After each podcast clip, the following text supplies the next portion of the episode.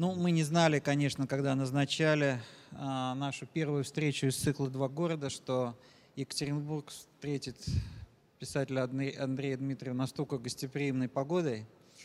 Вот. Но, наверное, в этом есть свой какой-то смысл, что мы должны, несмотря ни на что, начать это и преодолеть все. И потом постепенно все сложится. Те восемьдесят человек, которые зарегистрировались на нашу встречу, они, наверное, в пути, вот они уже подтягиваются. А я два слова расскажу о нас и о цикле. Меня зовут Борис Минаев, я писатель, автор биографии Бориса Николаевича в серии ЖЗЛ, один из тех людей, которые работали над музеем. Я сюда приезжаю очень часто, работаю с экскурсоводами, работаю с музейными программами, как специалист по контенту, скажем. Вот. Но в какой-то момент я задумался о том, что мне вот в Ельцин-центре не хватает чего-то. Не себя, конечно, в Ельцин-центре, а вот такого разговора с интеллигенцией, где, был бы, где были бы представлены разные города, разные менталитеты городские, потому что вот, ну, приезжают люди из Москвы, из Питера, и иногда из Парижа, из Нью-Йорка. А мне бы хотелось, чтобы это был ди ди диалог между интеллигенцией Москвы, Питера, Екатеринбурга, Красноярска, не знаю, Казани. А писателей интересных живет очень много в разных городах. В Екатеринбурге очень интересные писатели. Вот. Мы надеемся, что э, приедет к нам, например, Гузель Яхина, которая всю жизнь прожила в Казани, с ней уже была, с ней уже мы договорились. Но первым гостем нашим стал замечательный русский писатель Андрей Дмитриев, э, лауреат Букеровской премии, лауреат премии «Ясная Поляна», лауреат премии Аполлона Григорьева, если я не ошибаюсь, за стихи. За... А, ты не пишешь стихи? Нет, То... за, за, Тоже за, за прозу. За да. Да. Вот. Обратно у меня такая да. а... Но дело не в премиях. Лауреат премии правительства России за вклад в русскую культуру. Прекрасно. Вот. Прекрасно, да. Вот. И сегодня говорить в основном будет он, а я буду его спрашивать. Значит, ну, на, на мой взгляд, дело не... премиях, а о том, что произведения Андрея Викторовича, такие как «Бухта радости», «Крестьянин и тинейджер», другие его повести и рассказы, это такой образчик классической русской литературы, замечательный по языку, по мысли, очень страстный, очень, как и он сам. И еще чем интересен Андрей, тем, что в его судьбе разные города присутствуют, и вот мы сегодня об этом будем говорить. Говорить о городе как о живом существе, о городе как о культурном коде каком-то, о городе как о мифе, мифологии. И первое, что я хотел бы спросить Андрея, вот твой, я думаю, что самый важный в жизни человека город – это город, где он провел свое детство. Для тебя это Псков, да? Да, да. Вот что это за да. место? Я знаю, что там церкви там одиннадцатого, двенадцатого и, да. и даже ранее, что это город русской истории, архитектуры. Но вообще-то это город такой серый, провинциальный, малоинтересный всегда мне казался, как город. Вот как ты его запомнил? Абсолютно не так. Спасибо за вопрос. Псков – это, это главный счастливый выигрыш моей судьбы, как бы лотерейный билет, который я выиграл, родившись. Я родился в семье филологов-студентов в Ленинграде в тысяча девятьсот пятьдесят шестом году, и в двухмесячном возрасте меня перевезли в Псков. Вот, вот, вот псковское детство – это колоссальный выигрышный билет. И я, поскольку у нас тема как бы пары городов, да, вот, и я все время думал над тем, почему, э, думал, когда готовился к нашей встрече, почему пара Псков-Ленинград э, как-то не возникает, ни как оппозиция, ни как рифма, э, да, хотя на машине три часа, на поезде около пяти часов. А тут история. Вот. Я не ученый, у меня концепции нет. Я умею только историю рассказывать. История следующая. во время Великой Отечественной войны, когда Псков освобождали от, от, от нацистов, он был очень сильно разрушен. Он был разрушен на восемьдесят четыре процента. Вот когда Бродский говорит, что самые красивые церкви в мире – это псковские церкви, кстати, те же ребята, что сделали псковские церкви, сделали Казанский Кремль, чтобы вы знали, да? Та же бригада. Вот. А, то речь идет о сохранившихся, ну, там, двенадцати процентах. Понимаете?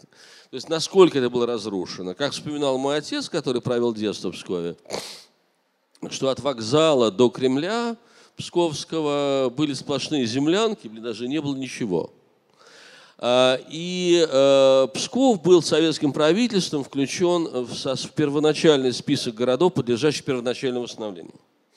И в пору моего детства таким, из, сейчас, э, из э, псковское предание гласило, что первый ящик с гвоздями, полученный из Москвы, сейчас очень странно звучит, что ящик с гвоздями, полученный из Москвы, но тем не менее такова была жизнь, да, был отправлен в Пушкинские горы на восстановление заповедника Пушкинского, там, где похоронен э, Пушкин.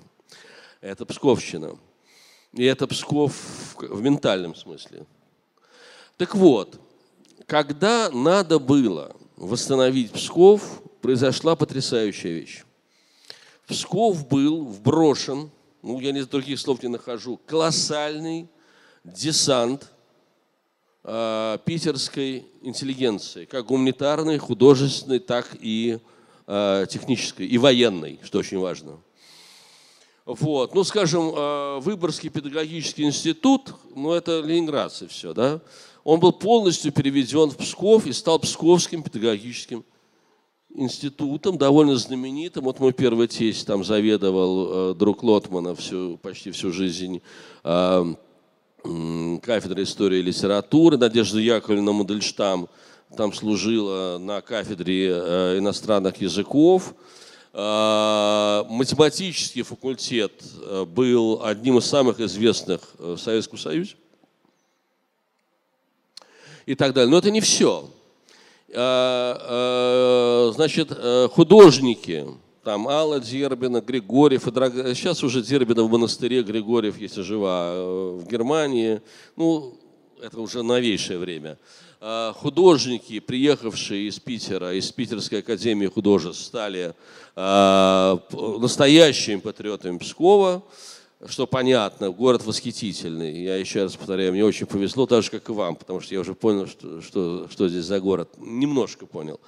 Вот. А, а, а, а, высокие технологии. Радиозавод псковский, так они назывались, а завод аппаратуры дальней связи, АДС, завод автоматических телефонных станций. Это просто название, но это, это, это по тем временам, шестидесятые годы, это высокие военные технологии. И отличить э, инженера от рабочего было невозможно. Это были очень высококвалифицированные люди. Вот. Ну, кроме, я уже не говорю об офицерах там и так далее, и так далее. Вот, то есть Питер наводнил Псков. Не область, а Псков. Ну, область отчасти военной. И поэтому вот эта кажущаяся возможная оппозиция или рифмы Питера и Пскова не, не было никогда. Никто не испытывал своих каких-то, ну, ущербностей перед великим городом. А мы древнейший город, но мы питерские, но мы псковищи, да? Никто не испытывал, никто не считал себя э, как бы придатком Питера, который рядом, никто не, э, не противостоял ему, потому что это город, где вот мы провели, допустим, детство, или войну, или блокаду, или и так далее, и так далее, потому что это свой город. Кроме того, язык в Пскове был не то, что в области. Язык – это абсолютно питерский, я не знаю, как сейчас. То есть еще когда я в юности, в молодости жил в Пскове довольно долго, будучи женатым псковичке, то я слышал вот это булочное, дожди, а не дождь, и так далее. И поэтому никакого, никакого противостояния, оппозиции, ревности. Потому что там друзья, там близкие, а мы здесь. Мы рады вас видеть здесь.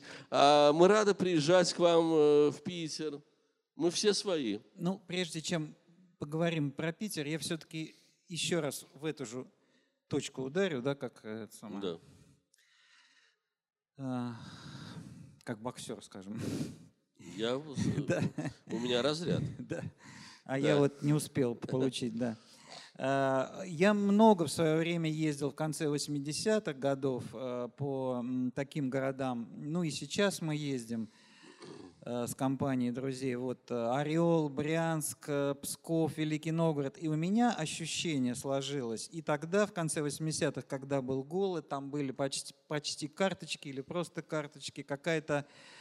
Люди жаловались очень на жизнь, несмотря на действительно присутствие прекрасных вузов, оборонных заводов и так далее. Что вот и сейчас у меня это ощущение усиливается, что русские старинные города с огромным количеством архитектурных памятников, с прекрасными традициями культурными, они становятся все более провинциальными. Те русские города, которые ближе к Европе, как ни странно. Тот же Псков. Псков, да, Великий Новгород, угу. И даже Смоленск, и даже... более южные города, а города, которые находятся от Урала и дальше, они развиваются бурными темпами, они становятся столичными. Вот Екатеринбург хороший пример, Новосибирск и так далее, и так далее.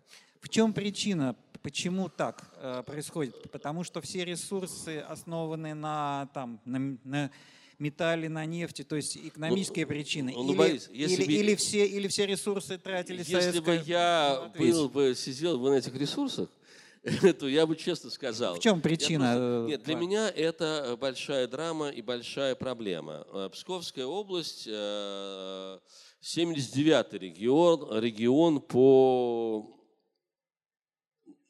Да, по уровню жизни. Когда я путешествую по миру, рассказываю людям, что я родился и жил...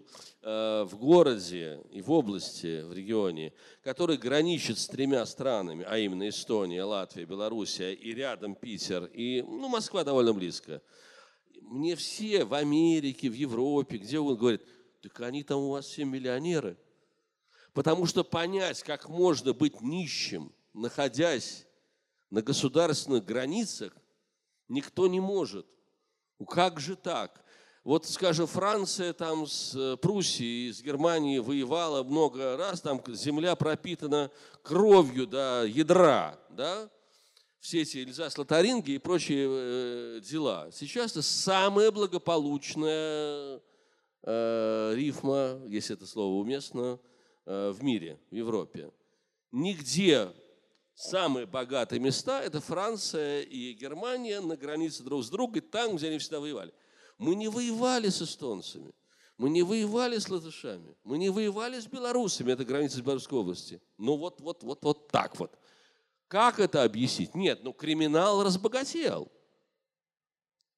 Криминал разбогател. Во времена губернатора Михайлова был такой там губернатор э, в начале, э, в начале первого срока нынешнего президента, э, он так от ЛДПР прошел, и захватил алкогольный рынок, вот, и так далее. Там просто партии разделили между собой ресурсы. Единый, наш Дом России тогда это называлось, значит, взяли таможню, границу, лес взяла ка пэ эр эф, леса, алкогольную промышленность эл дэ пэ эр и лично губернатор Михайлов. Но это было давно. Для меня непонятно. Как с таким культурным потенциалом, туристским потенциалом и так далее город может быть нищим. Но про пары городов мы поговорим, я еще надеюсь, и с Псковом связанным. Да. Ну, собственно, я и хочу говорить про, наверное, главную пару в России, вот про, как это назвать, дуэль городов или как-то… Дихотомия городов. Ну, вот, оппозиция. Да, некоторые. Оппозиция, значит, они есть в разных странах, наверное, наверное. Конечно, Бостон, Нью-Йорк. Да, да. Да, бостонская литература, нью-йоркская литература. Во Франции, наверное, это Париж-Лион или, или Париж-Марсель. И то, и то, и то, и да. то. Не марсельцы говорили, марсельские сценаристы, которых там в Москве сказали, мы французская Чечня. Я говорю, вы понимаете, о чем вы говорите? Это, это было там лет пятнадцать назад. Вы понимаете, что да. вы говорите? Нет, вот им нравилось это, что они такие оппозиционные. Но ладно. Ну вот я хотел спросить про главный наш российский в этом смысле ментальный конфликт между Москвой и Питером. В чем, собственно, он… Вот ты долго жил в Питере. В чем он состоит, этот ментальный конфликт? В чем его основа? Потому что это оба города как бы символы империи, но разных, может быть, империй. Или дело тут в чем-то другом? Вы знаете, здесь, Борис, здесь история, я очень много об этом думал. У нас, я думаю, что ты тоже с ним дружен, есть замечательный такой писатель, глава питерского пенцентра Валерий Попов. Вот он где не окажется, он сразу говорит про, про обиженных питерцев, которые носители культуры, которые теплых человеческих отношений, э, но при этом позабытые, позаброшенные, вопреки Москве, где деляги, сутяги, департаменты, чиновники и так далее, и так далее. И я, э, кстати, когда вот я получал правительственную премию, прошу прощения, в две тысячи тринадцатом году, да, то он, он тоже получил, и он тут же, я не выступал, а он выступил, сказал, спасибо, что вспомнили про нас, добрый, забытый Питер, да, что такие мы добрые, ласковые, э, хранители культуры, семейных ценностей, домашности и так далее. Я что-то думал, думал, а потом понял простую вещь, что на самом деле в, в российской традиции все это было, когда Питер был столицей, и тогда Москва была носителем домашних, ласковых ценностей, да, культуры, а Псков, а Питер – это столица, это город деляк, там, понимаете, департаментов, чиновников, там холод, скука и гранит и так далее. Вообще эти пары возникают в ситуации понижения статуса, и город с пониженным статусом начинает выстраивать обиженный миф. Когда Дмитрий Сергеевич Лихачев сказал, что Питер – это столичный город с провинциальной судьбой, я вдруг подумал, стоп, провинциальная судьба, значит, это с восемнадцатого года, а до того, что это что, не судьба, что ли? Вот, и так далее. Но это есть. То есть как только Питер перестал быть столицей, и как только… Это не только вопрос сознания. Действительно, департаменты же оттуда выехали в Москву, как бы, или там образовались. Вот. То миф э, остался прежним, но все перевернулось. Но все перевернулось. Я очень рад за Питер, что он не остался столицей. Он был бы уже уничтожен. Вот. Просто ходом вещей. Но поэтому, мне кажется, вот этот миф, что Питер-Москва, он связан только с тем, что тут со сменой статуса. Знаете, что касается смены статуса, это такая серьезная причина возникновения этих оппозиций. В мое псковское детство, допустим, была особая категория людей в Пскове, которые говорили, мы великолукские. Дело в том, что какое-то время мною не, ну я его не помню, существовало две области, Псковская и Великолукская. Потом решением власти, по каким-то причинам, неважно,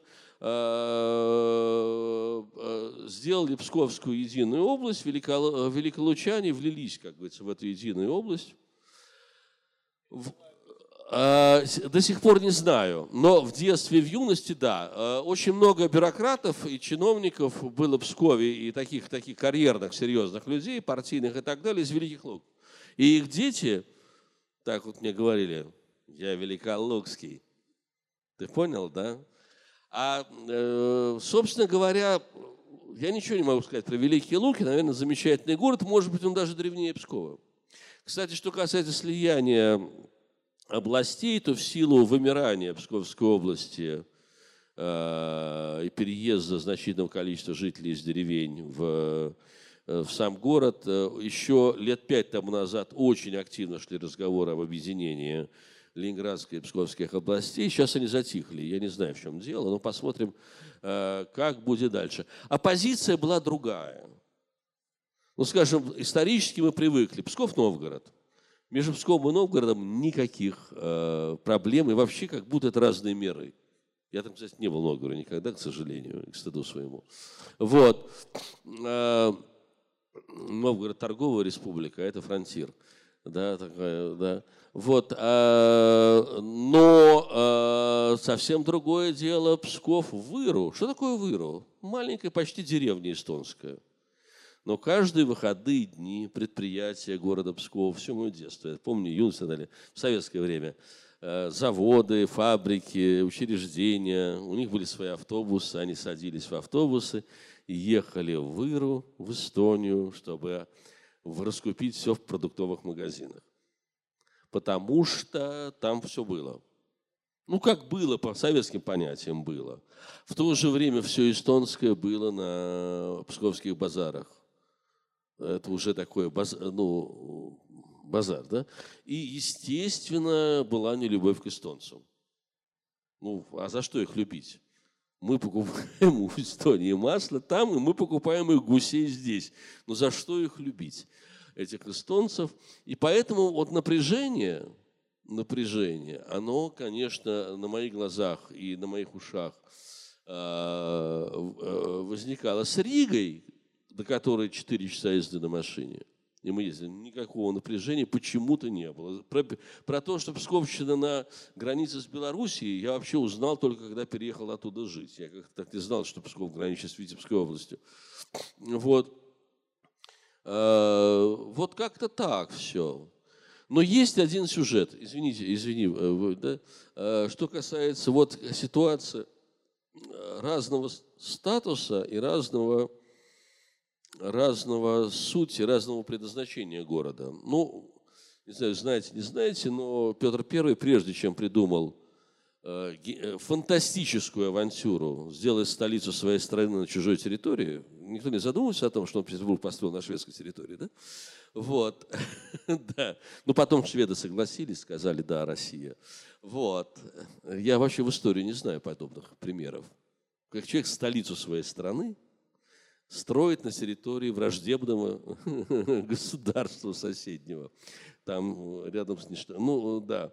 Так вот, он хотел в Таганроге сделать столицу.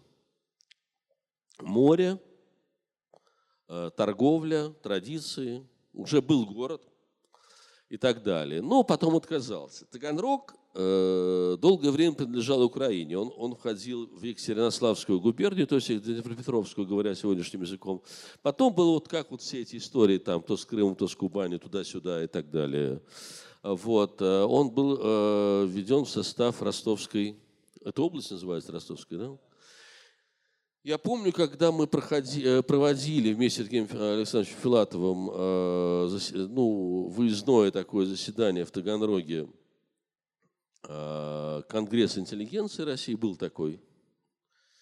Вот. И вот тут обозначилась резкая оппозиция районного центра Таганрога и областного центра Ростова.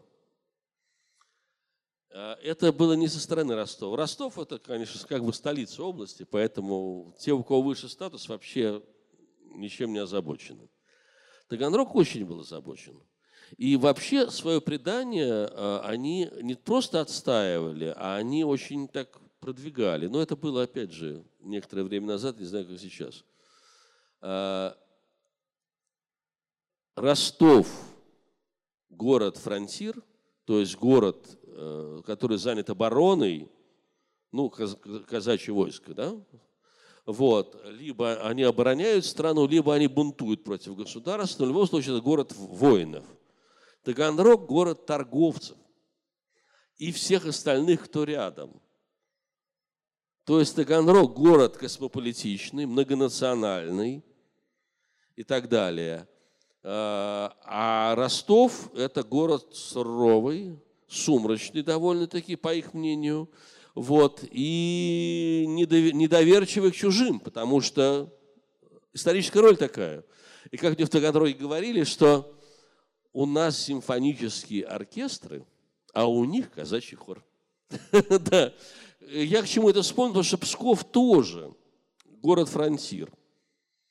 Город, э, на границе город, привыкший к обороне, защите и так далее. И поэтому до сих пор это город довольно суровый и тяжеловатый в, чехло, в человеческих отношениях. Тебе обязательно на улице сделают замечания, тебя обязательно постараются поставить на место, на тебя обязательно посмотрят с подозрением или прищуром. Это исторические роли городов. Ну, это так сложилось. Ну, мы говорим об исторической роли. Ну вот со столицами все понятно. Перенесли столицу, один город обижен, другой, в общем, поглощает ресурсы. Но как всегда, когда я попадал в Питер, это, кстати, было не очень часто в моей жизни, у меня складывалось всегда ощущение, что дело не только в этом, что вообще там все другое. Там другой воздух, другие кафе, другие... другие девушки, другое, другая еда, другое, вообще все. Другие с, эти самые углы у зданий, не знаю, да. Тени. Вот, Нет, ну, вот ну, ты ну, жил в Питере, вот что это такое нет, по, я, я по, в Питере, по ощущению? Я в Питере не жил, я в Питере просто существовал очень много, но так не жил. Я в Пскове жил а и в молодости. Нет, ну, конечно, Питер – город созданный. Это не город, который возник в результате каких-то исторических причин, он был просто создан вот в тысяча семьсот третьем году. Искусственный, да? Он искусственный, но пока, пока э, у нас был железный занавес, пока нас не выпускали наружу, я не понимал, насколько он прекрасен. Это надо проехаться по миру, чтобы понять, до какой степени Питер не похож ни на что и насколько он прекрасен. Это, это что-то невероятное. Вообще, вот покойный мой большой друг, друг моего отец, дал мне своих друзей, спасибо ему, покойный академик Александр Николаевич Павлович Панченко, как-то сказал мне, а он такой питерский патриот был, естественно, он сказал, что главное, чего добилась Россия в своей истории, она создала Питер. Это, это то, что не отменить, это то, что вот оно.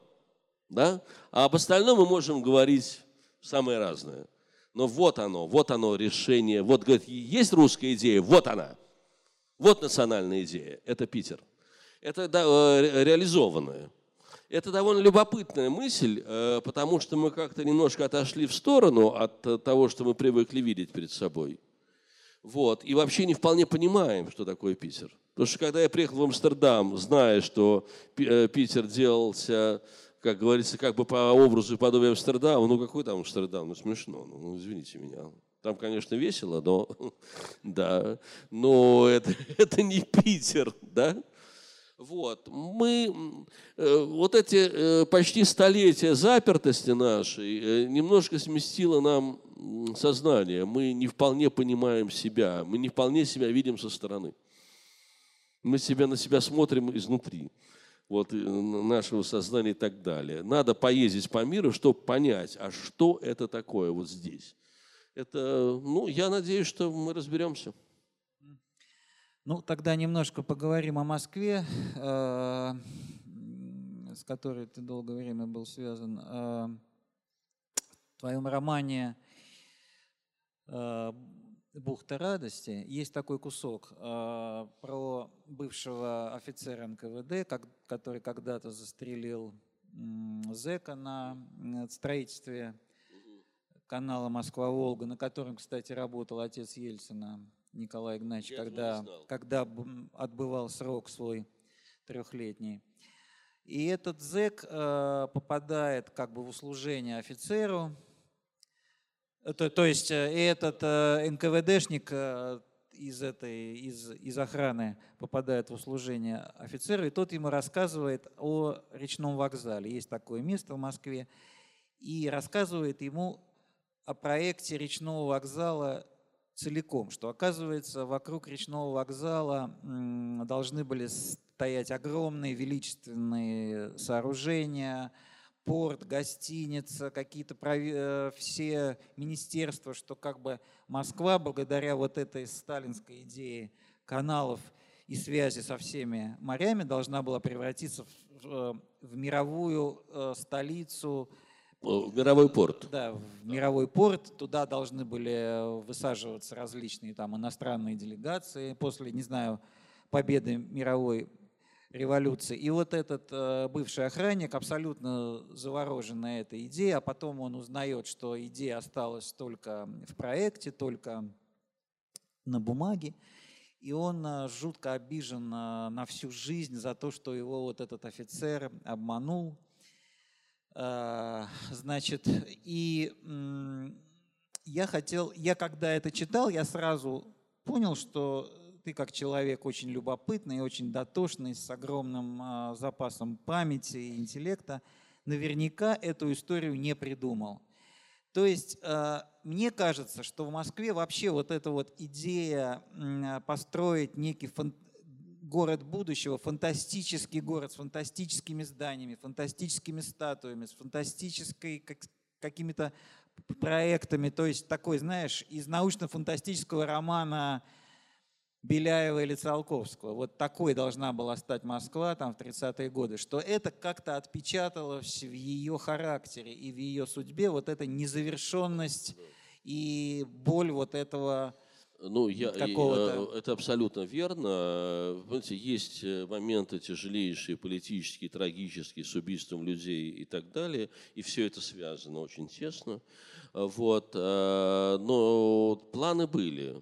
Более того, что касается плана, вот когда строился канал имени Москвы, имени Сталина назывался Москва-Волга, да? Сейчас называется канал имени Москвы, там очень жестко, очень жестко контролировался уровень чистоты воды на протяжении всего правления Сталина. Там, не дай бог, вообще-то, там, не знаю, кусок мыла уронить, убьют. Просто вот так. Начали строить. Более того, одна из звезд рубиновых, предназначенных для кремлевских башен, стала звездой на шпиле э, речного вокзала. Идея была, в общем, красивая, конечно, как и все модернистские идеи, такие авангардные, скорее всего, идеи, но и, в общем-то, я думаю, что Москву бы уничтожили бы, если бы не... Э, Если бы не война. Кстати, в Москве, ну, фильм Медведкина, я думаю, вы видели, вот этот знаменитый фильм про Новую Москву, или как она называется, там, где церкви рушат, новые здания, проект э, Дворца Советов.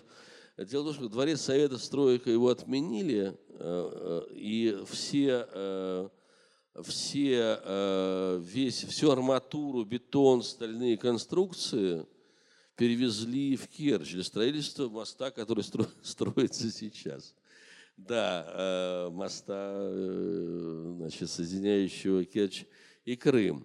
А немцы пытались его строить, этот мост, и тоже оставили там все свое оборудование, великолепный немецкий арматуробетон. Значит, мост был построен.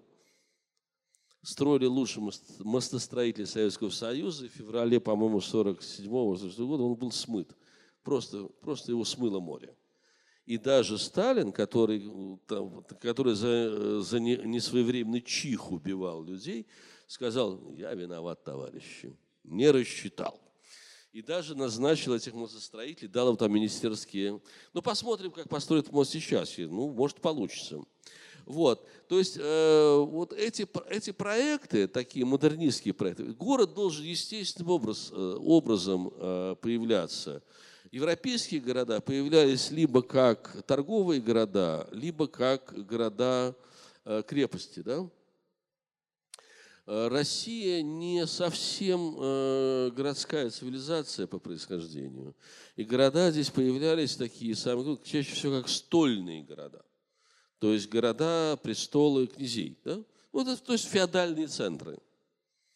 То есть это не совсем городская история. Но вот э, э, что касается вот таких вот грандиозных модернистских проектов, ну, я знаю в современную Россию, я знаю только один. Э, автор этого проекта, я сегодня говорил об этом с э, Борисом, автор этого проекта сейчас сидит в тюрьме, ждет суда, надеюсь, доживет до него. Это бывший президент э, Мариэл Маркелов. Значит, он, э, я случайно совершенно с ним встретился, потому что он хотел, чтобы в том городе, который он выстрелил, Новой Йошкар-Оле, был снят какой-нибудь фильм. И я, как профессиональный сценарист, вместе с продюсерами там Киосаяна был приглашен к нему. Это было лет там шесть, восемь назад, семь, ну как-то так, неважно. И Йошкар-Ола, как называли ее зэки, кошмар-дыра. Мы прилетели туда на частном самолете, и нас поселили тут же в отеле, который называется «Людвиг Моро». Отель, принадлежащий лично президенту, построенным в неаполитанском стиле. У меня был двухэтажный номер. Вот. На портреты героев Возрождения был на всех стенах. Утром я вышел, э, зима была, ну почти зима.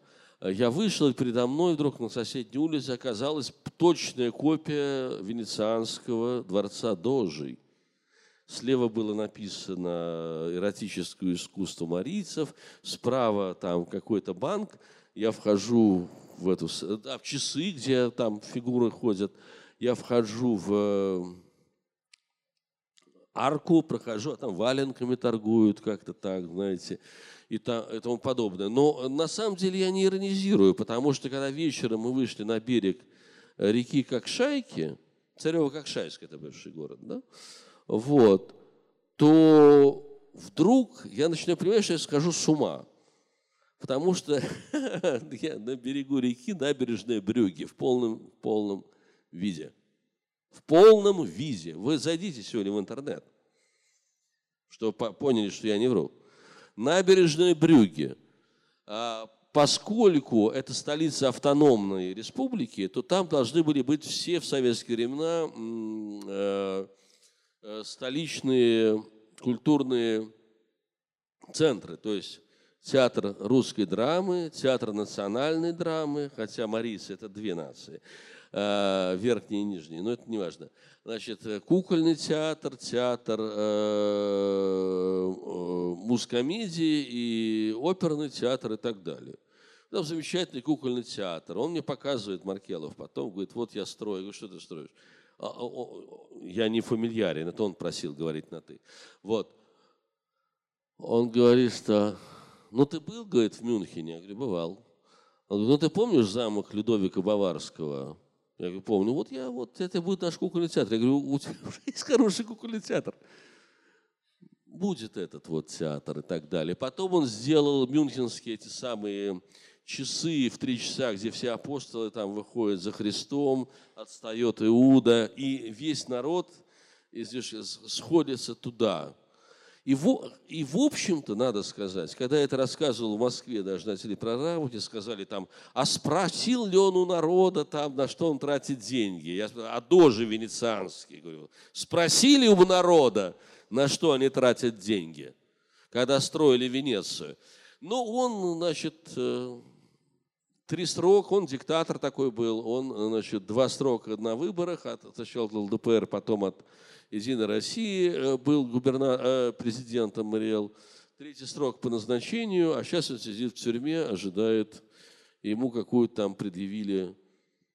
Ну, то есть вот такие э, фантастические Но это идеи, это не только Москва, Я, да, это, это загляните, как бы Россия, в, да? загляните в интернет, а если пока там все не рухнуло, потому что пока он строил, там ничего не рушилось, вот. А сейчас все рухнет, естественно. Ну, кому нужны эти самые, да, Набережные Брюгге на реке Кокшайки? Ну, смешно.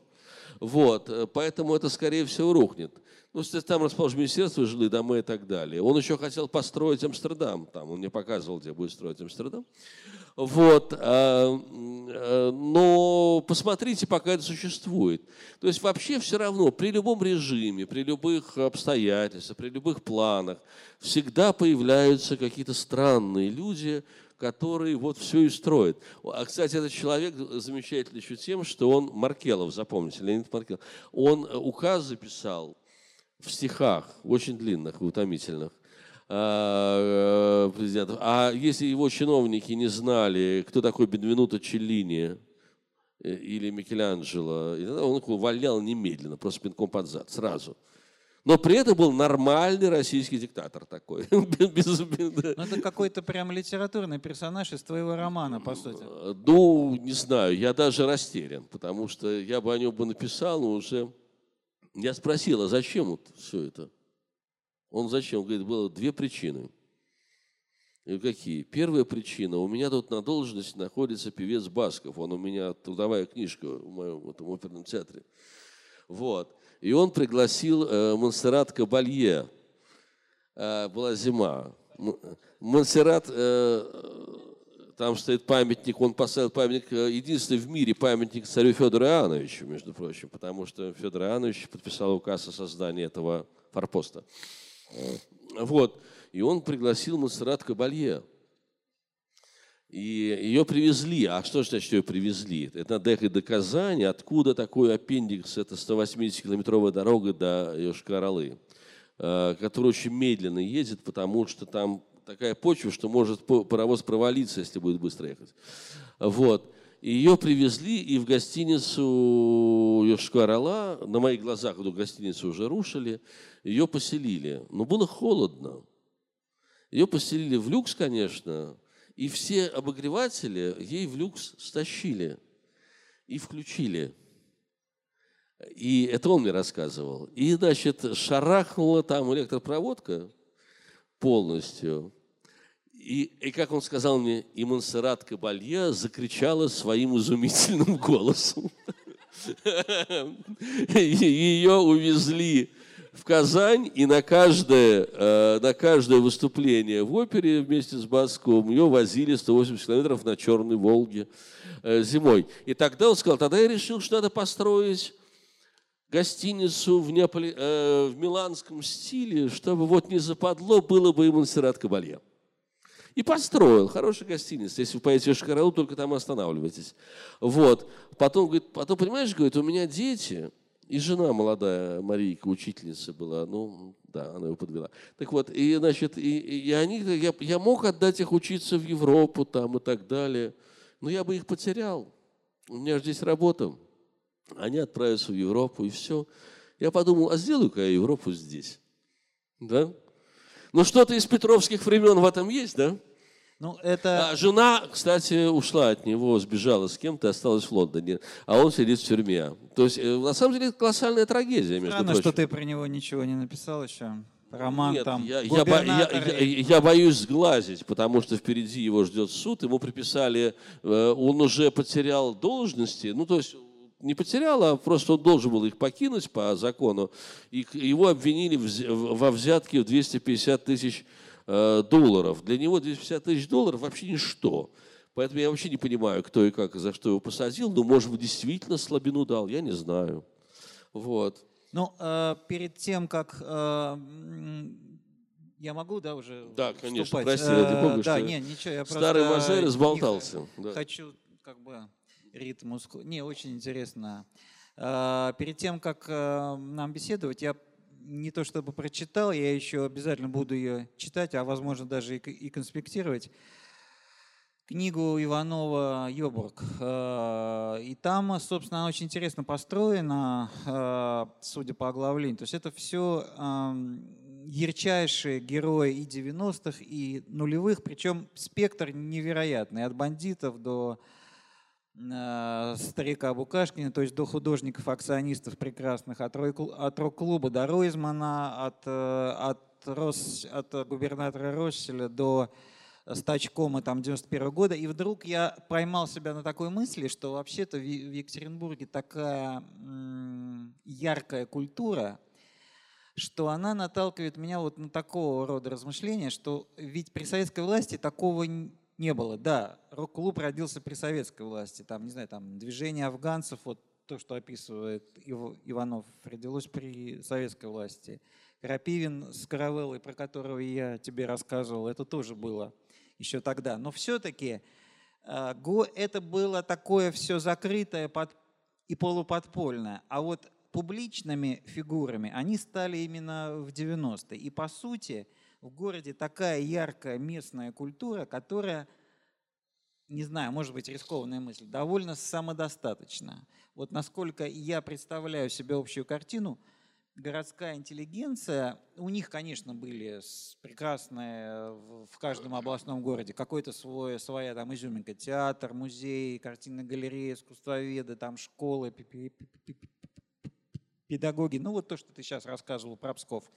Но общая история была в том, что культурные герои и вообще герои публичные, они были общие, да? А, а сейчас, собственно, город настолько самодостаточный, ну, скажем, вот этот город, я один из моих вопросов, который хочу задать. Что ты, вот ты в первый раз, я так понимаю, в Екатеринбурге, что ты слышала о екатеринбургской культуре, какой у тебя общий ее имидж?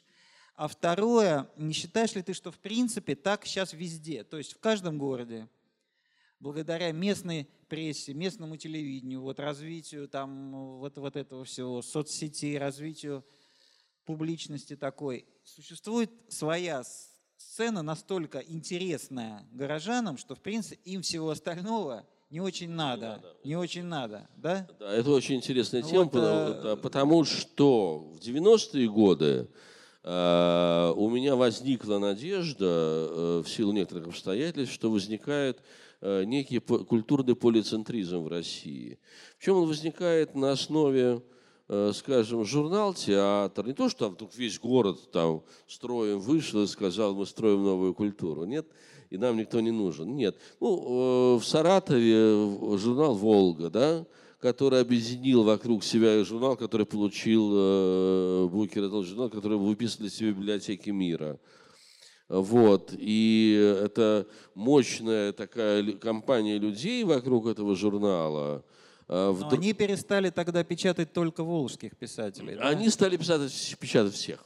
И они стали очень хорошо их отбирать. Затем я стал, услышал про Екатеринбург, и тогда вот началось, вот начались, ну, Урал и, скажем так, Урал-Каледа, да? То есть мы не все знали, что происходит еще, но вот уже эти два центра, которые были одним, когда Каледа был еще и главным редактором, потом стал Урал и так далее. Журнал «Урал» и театр Каледы, и вдруг это стал самодостаточный центр. Понятно, что вокруг него... И я очень надеялся на то, что произойдет некая полицентричность, как в Германии, как в Англии, так сказать, в каком-то смысле, как... во Франции. Но потом начались проблемы у журнала «Волга». Мы с Андреем Невзером так его пытались спасти. И, в общем, даже получилось. Мы к Матвиенко обратились, она нам помогла. Тогда она еще могла помочь. Вот. И так далее. Но, понимаете, какая штука? Вот эти сдвойки городов, вот это рифмы городов, они э, в России имеют значение. Ну, скажем, там, Москва, Петербург всегда будут друг на друга оглядываться. Я не знаю, как... То есть оглядки городов друг на друга, да? Я не знаю, будут ли оглядываться друг на друга Екатеринбург и Пермь. Со стороны кажется, что да, да? Вот, я... Э, но все время это произойдет. Э, в стране, где я сейчас живу, в Украине, города абсолютно самодостаточные. Киеву никто не нужен, Львову никто не нужен, ни на кого не нравится. Харькову никто не нужен, хотя Харьков замечательно рифмуется с э, Екатеринбургом, они даже внешне похожи. Это и судьба промышленная, грандиозная, и характер людей, я вижу, понятен, и пристрастие, с, э, с одной стороны, к сохранению своего какого-то старого купеческого значения и, и конструктивизму там, и так далее. Но, в принципе, да, никто не нужен. Одессе никто не нужен. Это, это любопытная страна, в которой нет пар. Даже маленькие города существуют сами по себе. Это не значит, что они не существуют в жизни страны. Но им не нужны пары, они никого не оглядываются, они не смотрят сверху вниз, ни на кого, никого не смотрят э, э, сверху вниз, никого не смотрят снизу вверх. Это довольно любопытная ситуация, почти американская. Хотя в Америке вот Бостон соревнует же к Нью-Йорку. Мы Бостон, мы классика, с нас началась американская революция. С нас все началось. Мы этот чай зачем-то утопили в море вместо того, чтобы выпить. Да, а без этого не было бы Америки. Есть бостонская литература, а есть нью-йоркская. Вот весь мир считает, что нью-йоркская главная, а мы-то знаем, что главное бостонская. Ну, то есть, в общем-то, особого смысла сдваивать э, эти сюжеты нет, но есть смысл. Поэтому я благодарен вам, что вы затеяли этот проект. Потому что попытки поиска пар по принципу рифма, оппозиции там, и так далее, они помогают нам понять самих себя. Это очень важно. Это очень важно. Ну, еще несколько вопросов о городской культуре. А, пожалуй, вот какой. А, вот, а, не знаю, вот в какую сторону пойти, в культурную или в социальную, как думаешь? Я тоже не знаю. Ну, если идти, если идти в социальную сторону, то а, вот в твоем романе «Крестьянин и тинейджер» а, как бы мальчик городской отправляется по определенным обстоятельствам а, в деревню, куда-то за пределы города, очень далеко, да, да, да, да. И там он сталкивается с совершенно другими людьми, с другой цивилизацией. Крестьянской, фермерской. И бездельнической просто. Да, да, вот такой маргинально-сельской, скажем так. Это совершенно другие люди, которые иначе выглядят, иначе живут. Вот у тебя, если, идти, если вести наш разговор в социальную сторону, вот у тебя нет ощущения, что действительно это были две цивилизации всегда, которые тоже были такой... Э, такой диалог между ними шел всегда в России. Городская, да, и как бы сельская. И крестьянская. А сейчас, по сути, человек в России превращается в жителя, я бы сказал, не то чтобы даже города, а агломерации некой. Вот у тебя вот в «Бухте радости» человек, твой, твой главный герой, продает материнскую квартиру на Беговой, и говорит, я не хочу уезжать, и называет там адрес, там, Болотниковская улица, или я сейчас не помню. Ну, наверное, Болотниковская, да. Ну, где-то там, там ближе к Чертаново. Там моя любимая берлога. Ну, то есть он одинокий, холостой, там, угу. так, там однокомнатная квартира, я ее хорошо себе представил. И понял, что, в принципе, это ведь... Такая квартира может быть в любом месте. В Москве, там, в Орле, в Брянске, в Екатеринбурге. Города все время разрастаются, у них появляются города-спутники. Все это нивелируется. И несмотря на разницу там, в жизни, в образе жизни, там, в доходах, город расползается, города расползаются. Они не могут физически занять все пространство, но по сути они заняли все... цивилизационное пространство. Ну, идея а вот, новой Москвы может да, занять все да, пространство, да. но мне кажется, что вот, эта идея неосуществима. В следующий раз я приглашу, наверное, другого букеровского лауреата Александра Снегирева, который живет в Новой Москве и сильно от нее пострадал. Так вот, я просто хочу тебя спросить. Вот ты, как человек, погрузившийся вот в... художественно погрузившийся вот в эту крести... сельскую как бы Россию, да, ты не считаешь, что это вообще скоро станет совсем э, страна, в которой не будет ни маленьких городов, ни деревень, ни поселков, а будет такая спо- сплошные агломерации, огромные-огромные города, э, и, э, в которые будут э, на своей даче, на свои какие-то там шесть соток выезжать ну, я, я горожане, считал, и я все. Та, я так считал, когда писал «Крестьянина и тинейджера», потому что весь опыт моей жизни, опыт гибели вот этой северо-западной деревни, да, и так далее, когда остается два дома или вообще не остается ничего, кто-то бежит и так далее. Но тут со мной произошла история, которая меня перевернула. У меня есть друг, такой замечательный физик-ядерщик, которого я редко вижу, потому что он по линии МАГАТЭ работает то в Мюнхене, то в Японии на всяких там ядерных центрах. Он чуваш, и он эм, сказал, приехав однажды, сказал мне и еще одному нашему общему другу, поехали ко мне, говорит, в село. Он сельский парень.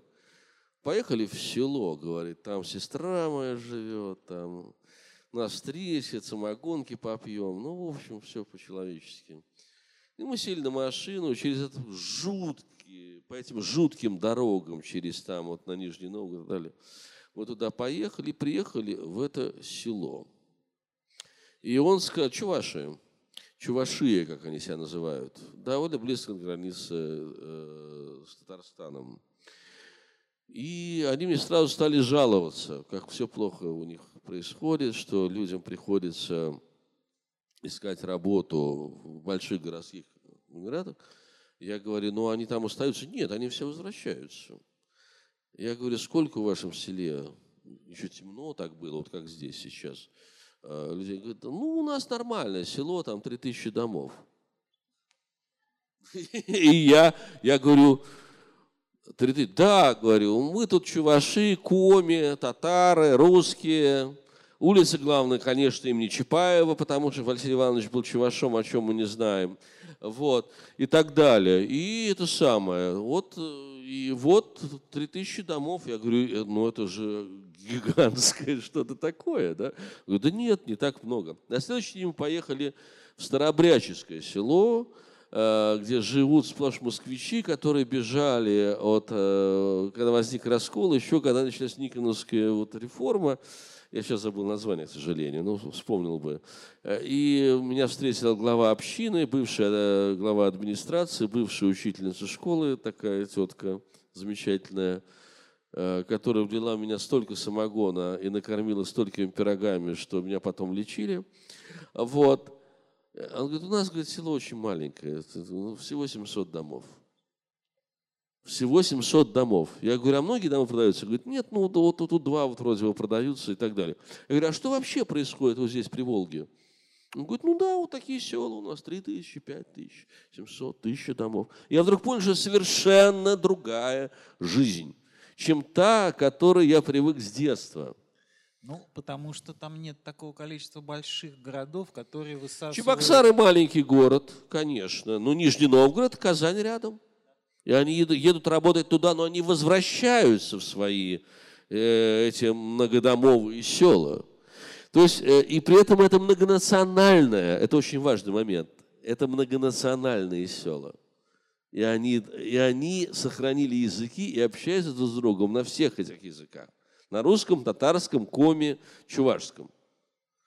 И я так э, понял, что я ничего не понимал, что на самом деле Россия очень разнообразная ты страна. Ты все понимал, но ты судил, да, ты судил по, ну, условно говоря, по Псковской, по Ленинградской части области. Городской, да. Псковской, Ленинградской, да, да. Вот. Но тем не менее, это совершенно другая жизнь, то, о чем я вам сейчас рассказал, то, что я с изумлением увидел. Причем дома крепкие, хорошие. Там. Работы нет. Это беда всероссийская. Работы нет, люди ездят работать, зарабатывать, но они возвращаются. Они не остаются ни в Нижнем Новгороде, ни в Казани, ни в Чебоксарах. Ну, в Чебоксарах работ не найти. Вот. Так что, вот, так что на самом деле это многослойная Россия. Многослойная, сложная, неоднообразная. И, к сожалению, я должен сказать, и со стыдом должен сказать, как писатель, к сожалению, несколько однообразный образ России создала литература. Почему? А бес его знает почему. Люди пишут по инерции. Вот, создала Россия. Если бы я понимал, ну, я писал там, ну, понятно, вот там Распутин начал писать, что там все накрылось медным тазом. И Сенчин пишет, пишет до сих пор, который тоже к нам придет. Он теперь живет в Екатеринбурге. Я знаю, я сожалею, что я его не вижу, не вижу здесь, но я уже вижу некоторые знакомые лица. Вот, что меня радует. Нет, очень разная страна, очень разная страна. Я но... смотрю сейчас на нее и изнутри, и со стороны. Но ты хорошую тему затронул, что литература создала вот этот образ, образ да. умирающей Россия, которая умирает, умирает, но что-то умирает, никак... умирает, и это, это, это сам, как у Пушкина, она хотела помирать, помереть, померла, только время провела, да? Вот. Более того, вот сейчас я прочитал еще не опубликованное, но я посодействую тому, чтобы это была вещь опубликована в Москве, надеюсь, вы знаете все время, может, так сказать, журналам посоветую. Сейчас Мариана Гончарова, лауреат премии Бабеля, членами жюри, которым мы являемся. Оба. Вот, международная одесская премия имени Бабеля за лучший русский рассказ. Она написала совершенно грандиозную э, повесть, по-моему, даже роман, называется «Дневник Лизы Бернацки. Это дневник семнадцатилетней девушки, которая живет на грани жизни и смерти и любит весь мир. И страшно страдает по поводу малейших трещин в этом мире. А, а, это семейная история. То есть это, это семейная такая вот, семейный клубок, семейной любви и так далее. И вдруг я подумал, когда прочел, что семейные саги, если мы возьмем э, в русской литературе, ну, советского периода, нынешнего, вот мы возьмем там покойную, э, э, к сожалению, Риту Хемлин, Катишонок и так далее. Э, но те, кто пишут семейные саги, это все саги, это все история прожитой жизни. Это история прошлого с некой неизбежной катастрофой в конце. Я сейчас впервые вдруг прочитал произведение о э, семье сейчас, о семье, спасающей друг друга и так далее, и так далее. Не и вдруг подумал, почему ли... этого не было. Не екатеринбургский ли писатель это написал? Нет, черновцы, Марианна Гончарова. Ты имеешь в виду Гончарова, я-то имею да, в виду Сальникова. Да. Да. Вот. Нет, но ну я не все прочел в этой жизни, к сожалению. Вот. Так что мы, как бы сказать, в долгу. Перед страной, да, в долгу. Вот, кстати, ты затронул интересную вещь. Она не очень касается нашей темы основной, но все-таки я хочу спросить. Мы действительно встретились в Одессе в прошлом году, впервые познакомились. И там условия конкурса такие. Может прислать рассказ, это именно конкурс рассказа, ну не обязательно короткого, там есть рассказы, там пять страниц, десять, двадцать, да, на русском языке или цикл рассказов. Любой человек, пишущий на русском языке где угодно. Очень много рассказов из России. Есть украинские авторы, которые пишут на русском языке. Но в основном, не то чтобы в основном, ну, одна треть, я бы сказал. Это люди с удивительной географией. США, Австралия, Канада, Германия, Израиль, там э, какая-нибудь там Исландия, по-моему, была, там еще что-то. То есть... Я хотел тебя спросить, ты много ездил э, по миру, я сначала хотел там, спросить, ты, там, на что, на какой город в мире, там, не знаю, похож Питер или Москва, но это, конечно, не тот вопрос, там, или Псков, но это неправильный вопрос. Вот к тебе, как к человеку, который много ездил по миру, я хочу спросить, вообще есть ли такое явление, что ведь многие из этих людей не профессиональные писатели? Часть из них, да, они, они профессионалы, они печатаются, они пишут сценарий, а часть просто из любви к родине, к русской литературе, к, русской, к русскому языку пишут вот эти вещи. Есть ли такое нечто подобное в мире, то есть что там а, попытка что-то написать, а, выразить себя в тексте, в художественном, сопровождает человека, ведь там есть люди там восемьдесят лет, девяносто лет, есть молодые. То есть вот настолько велика тяга к литературному описанию, к созданию, как сейчас говорят, нарратива литературного, описывающего жизнь вокруг, описывающего прошлое. Есть ли нечто подобное в мире, скажем так? Настолько ли велика тяга к литературе у обычных людей? Я могу судить только по тому, как люди читают в мире. Люди читают в мире больше, чем мы читаем. Значительно больше. Поэтому, если вы по Парижу прогуляетесь, вы увидите, что если специально будете наблюдать, что на всех этих лавочках индивидуальных железных сидят люди с книгами. Газета реже. Газета дорого стоит, и, и кроме того, газета не... не ну, гар... Я иначе сформулирую. Вот эта тяга к писательству, это как бы наше явление или оно все-таки мировое Нет, явление? Во-первых, это мировое явление, это всемирное явление, и сопровождающее всю историю. Это, это, это мировое явление, что, собственно, меня и утешает, когда я думаю о том, что там трудный период, там литература, люди... Люди любят писать, люди любят что-то рассказать себе, другу. Ну, когда Эмилия Диккенсон, великая американская поэтесса, умерла, люди открыли ее сундук и увидели, что она великая поэтесса. Она никому не показывала этих стихов, да? Вот. Меня, конечно, больше интересует русский язык, естественно. И вот по этим... Вот сейчас у нас сколько, четыреста рассказов или шестьсот пришло? четыреста авторов или рассказов, я не помню. Ну, во-первых, здесь я обязан сказать, что лучшие писатели русские, которые живут Украине. И они, я считаю, что они во многих отношениях лучшие вообще на пространстве русского языка. Они почти все лауреаты русской премии, которую вручал Ельцин-фонд. Это, между прочим, я сейчас услышал, что вроде эта премия заканчивается существование. Это очень горько. Ну, как выходит, так выходит. Но, тем не менее, и, и Никитин, и Владимир Рафиенко, и многие другие... Ну, та же Гончарова. Та же Гончарова и так далее. Это писатели очень высокого класса. И, и кстати, многие из них очень популярны в России. Вот, но они, вот так сказать, не пропущены, а замечены благодаря фонду Бориса Ельцина. Надо сказать, что в Киеве болезненно восприняли известие о том, что премия прекращает свое существование. Болезненно, честно скажу. Ну, что делать? Це життя, как мы там говорим. Так вот, но тем не менее... При всех проблемах, сложностях и так далее, русская проза, она, она держится. Ну, я просто да. напомню для слушателей, что русская премия – это премия, которая много лет, около пятнадцати лет, вручалась русским, ну, писателям, пишущим на русском языке, живущим за пределами России. Ну, мы, в принципе, заканчиваем, наверное, первый наш блин комом. Значит, у меня еще тут много вопросов философских про города записано вот, в моем таком виртуальном блокноте. Но, наверное, время движется неумолимо к половине десятого уже. Время-то позднее, ливень.